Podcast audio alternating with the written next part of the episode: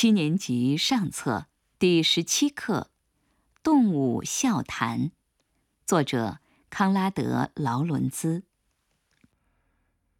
在研究高等动物的行为时，常常会发生一些趣事。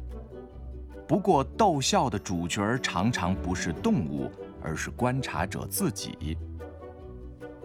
他们在和有高度智慧的鸟或哺乳动物打交道的时候，常常需要不顾自己的尊严，所以实在不能嗔怪有些外行人批评研究动物行为的科学家实验的方法怪诞不经。如果不是因为我出了名的无害于人，大概老早就给关进疯人院了。等我说过一个小故事之后，你就明白为什么爱顿堡的居民都把我当疯子了。有一段时间，我正在做有关水鸭子的实验，想要解释存在我心中已久的疑问。疑问是这样的：刚刚从人工孵卵器孵出的小燕鹅。总是把第一个碰到的生物认作是自己的母亲，并且一心一意地跟随着它。但是水鸭子就不同了，凡是由人工孵卵器养出的小凫，总是极其羞怯，难以接近。每次一出壳就赶紧逃开，躲到附近的暗角里不肯出来。这是什么缘故呢？记得有次，我把一堆水鸭蛋拿给一只麝香鸭大夫，小福的羽毛一干，也是马上就逃走了。我费了好大的劲儿才把它们抓了回来。又一次，我让农场里的一只胖大白鸭大夫，那些小家伙却高高兴兴地跟在他后面，好像他是他们真正的母亲似的。我猜想，关键一定在母鸭的叫声上，因为从外表看来，不管是那只家养的白鸭还是麝香鸭，都和真正的水鸭长得大相径庭。不过，白鸭的叫声却和水鸭一样，这是因为农场的家鸭原是由野鸭驯养而来的，在这段驯养的过程之中。野鸭羽毛的颜色和身体的形状都已大变，但是叫法却还保持原样。我因此得出一个颇为清晰的结论：如果我要小福跟着我走，我得学母福一样叫才行。它在脖子上挂个铃铛，嘴里发出哞哞的叫声，小牛。就以为它是母牛。不时的诗句，正是这种情况的最佳写照。于是我立刻着手去做这个实验。就在复活节后的第七个星期天，我把一窝待孵的水鸭蛋放在人工孵卵器里。小福一出壳，羽毛刚干，我就学着母水鸭的叫声，不停地唤着它们。果然，这一次，这些小鸭子一点儿也不怕我，它们信任地望着我，挤成一堆，听任我用叫声把它们带走。我的猜想因此完全得到证实：新出世的雏福只对母福的叫声有本能的反应，却不知道母亲该像什么。只要会像母鸭一样叫唤。不管是只肥胖的北京鸭，还是一个更胖的人，都成了他们的母亲。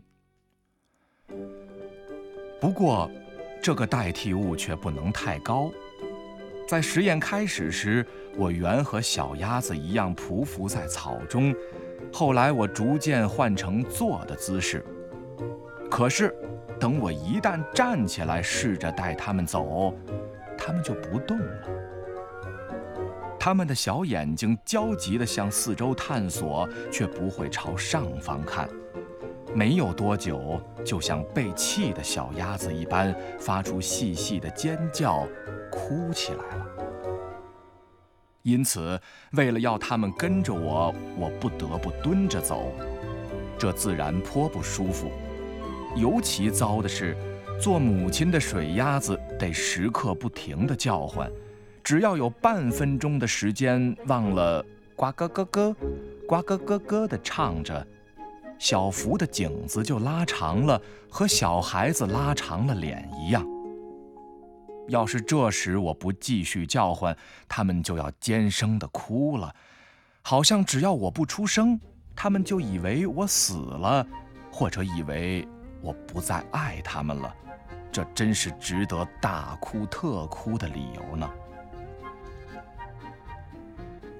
小鸭子和燕鹅不同，小鸭子对母亲虚所不休，带它们真是累人的差事。想想看，我不但得蹲在地上爬行，还得不停地嘎嘎地叫，这真不是好玩的。不过为了探求真理，也只好忍受这种考验了。所以那个星期天，当我带着那群小鸭子在我们园里青青的草上，又蹲又爬又叫地走着。而心中正为他们的服从而暗自得意的时候，猛一抬头，却看见园子的栏杆边排着一排人，他们全都脸色煞白。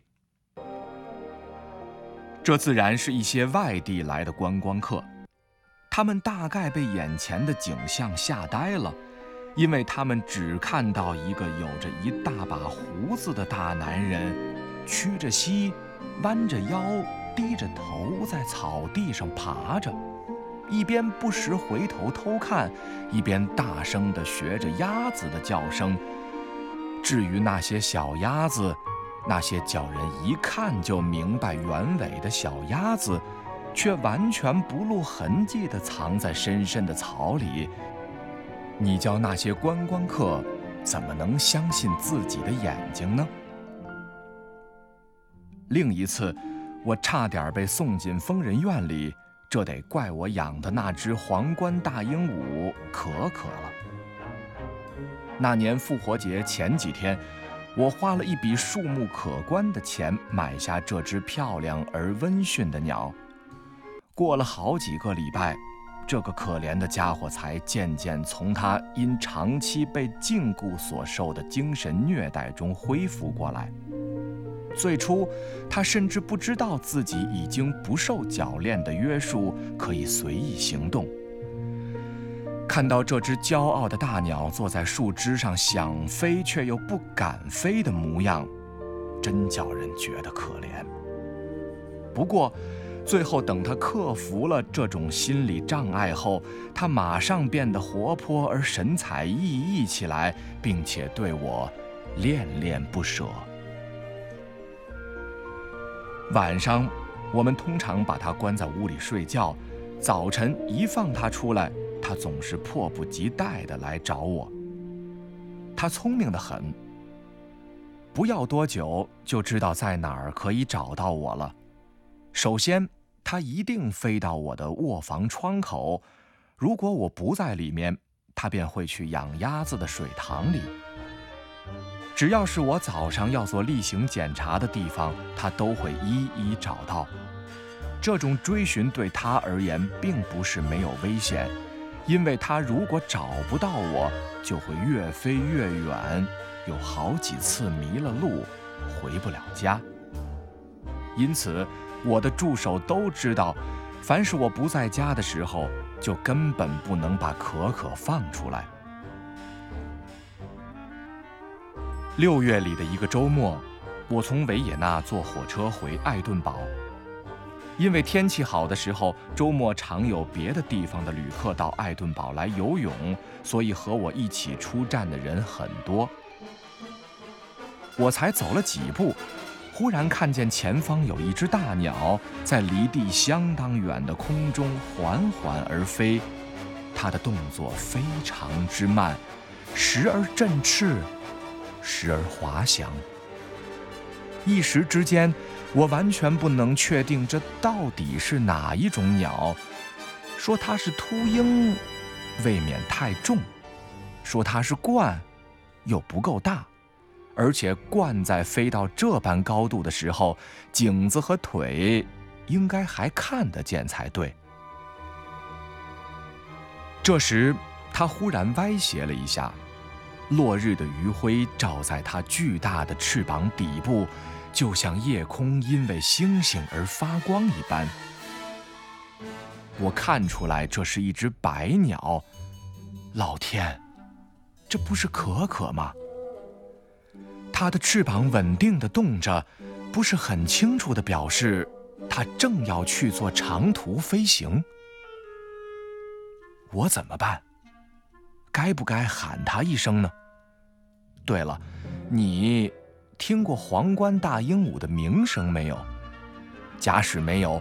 只要想想用老法子杀猪时猪的嚎声，再用扩音器放大几倍就得了。如果一个人用尽全身之力，把嗓门憋得尖尖的，发出“哦啊”的叫声，虽说比不上大鹦鹉的气势，听起来也蛮像了。从前。我曾试过这样喊他，每次他都听话地回到我的身边，但是，他现在飞得这么高，肯不肯听话就不知道了。因为鸟通常不喜欢直直的从上往下飞。到底叫不叫它呢？那一刻真叫我为难呐。如果我叫了，它竟然理也不理的飞走了，我怎么向旁边的人解释？不过，我到底还是叫了。我四周的人一个个都像生了根似的定在那里。可可伸开了翅膀，迟疑了一会儿，然后脸一俯冲而下。只一下就停在我伸出的手臂上了，真是谢天谢地，我总算松了一口气。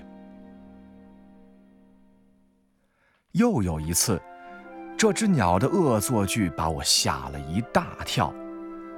我的父亲那时已经上了年纪，他最喜欢在我们房子西南面的阳台上睡午觉。虽然我很不赞成他在强烈的阳光下晒着睡觉，他却不肯让任何人改变他的老习惯。一天，又在他睡午觉的时候，我忽然听见他在阳台上像个大兵似的大声咒骂起来。我连忙赶去，只见这位老先生弯着身子，蹒跚地走过来。两手紧紧地抓住裤腰。我的天哪，你是不是病了？没有，他生气地说：“我一点病也没有，只是那个坏东西在我睡觉的时候，把我裤子上的扣子全咬掉了。”我跑到犯罪现场一看，果然。可可不但把这位老教授身上的扣子全咬下来了，而且还整整齐齐地排在地上，袖子上的扣子做一堆，背心上的做一堆，另外一丝不错的裤子上的扣子也排作一堆。这只鹦鹉还有一样好把戏，可以跟猴子和小孩子的丰富想象力比美。也许是因为它对我母亲的热爱而触动了灵机吧。夏天里，我的母亲只要在院子里坐着，总是一刻不停地织着毛衣。可可似乎很清楚那一团团柔软的毛线是干什么用的。它总是一口咬住露在外面的活线头。很快地飞到空中，把一整团线都打开来，就像一个纸风筝拖着一条极长的尾巴。它总是窜得高高的，然后就绕着我们屋子前面的柠檬树有规则地打起转来。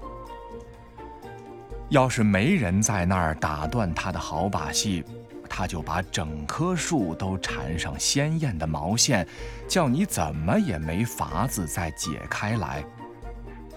我们家的客人常常会在这棵树前一站半天，想不出我们为什么把它打扮成这个模样，也不知道我们是用什么法子把毛线缠上去的。